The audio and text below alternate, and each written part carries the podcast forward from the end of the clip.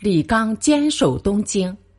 公元一一二五年，金太宗不顾昔日盟约，举兵攻打宋朝。宋徽宗此前一直过着花天酒地的生活，对战事毫无防备。金兵出兵后，他吓得立刻把皇位传给太子，带着金银和妃嫔们南下逃跑了。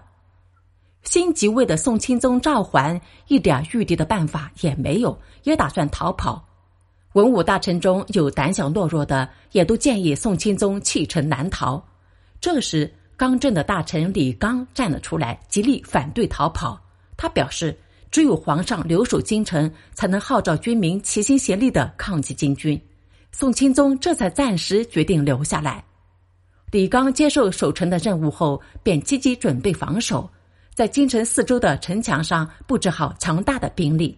李纲亲自登上城楼督战，全城军民士气大振，城内居民也自动组织起来，协同军队作战。完颜宗望率领的精兵到了东京城下。几十条火船顺流而下，准备火攻城门。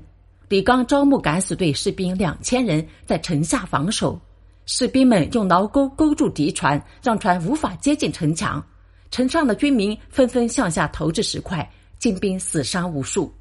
金兵又用云梯攻城，李刚就命令弓箭手射箭，就派出几百名勇士沿着绳索掉到城下，烧毁了金军的云梯。东京城久攻不下，金兵伤亡惨重，加上北宋的各路援兵正陆续赶来，金军只好仓皇撤退。东京保卫战取得了胜利。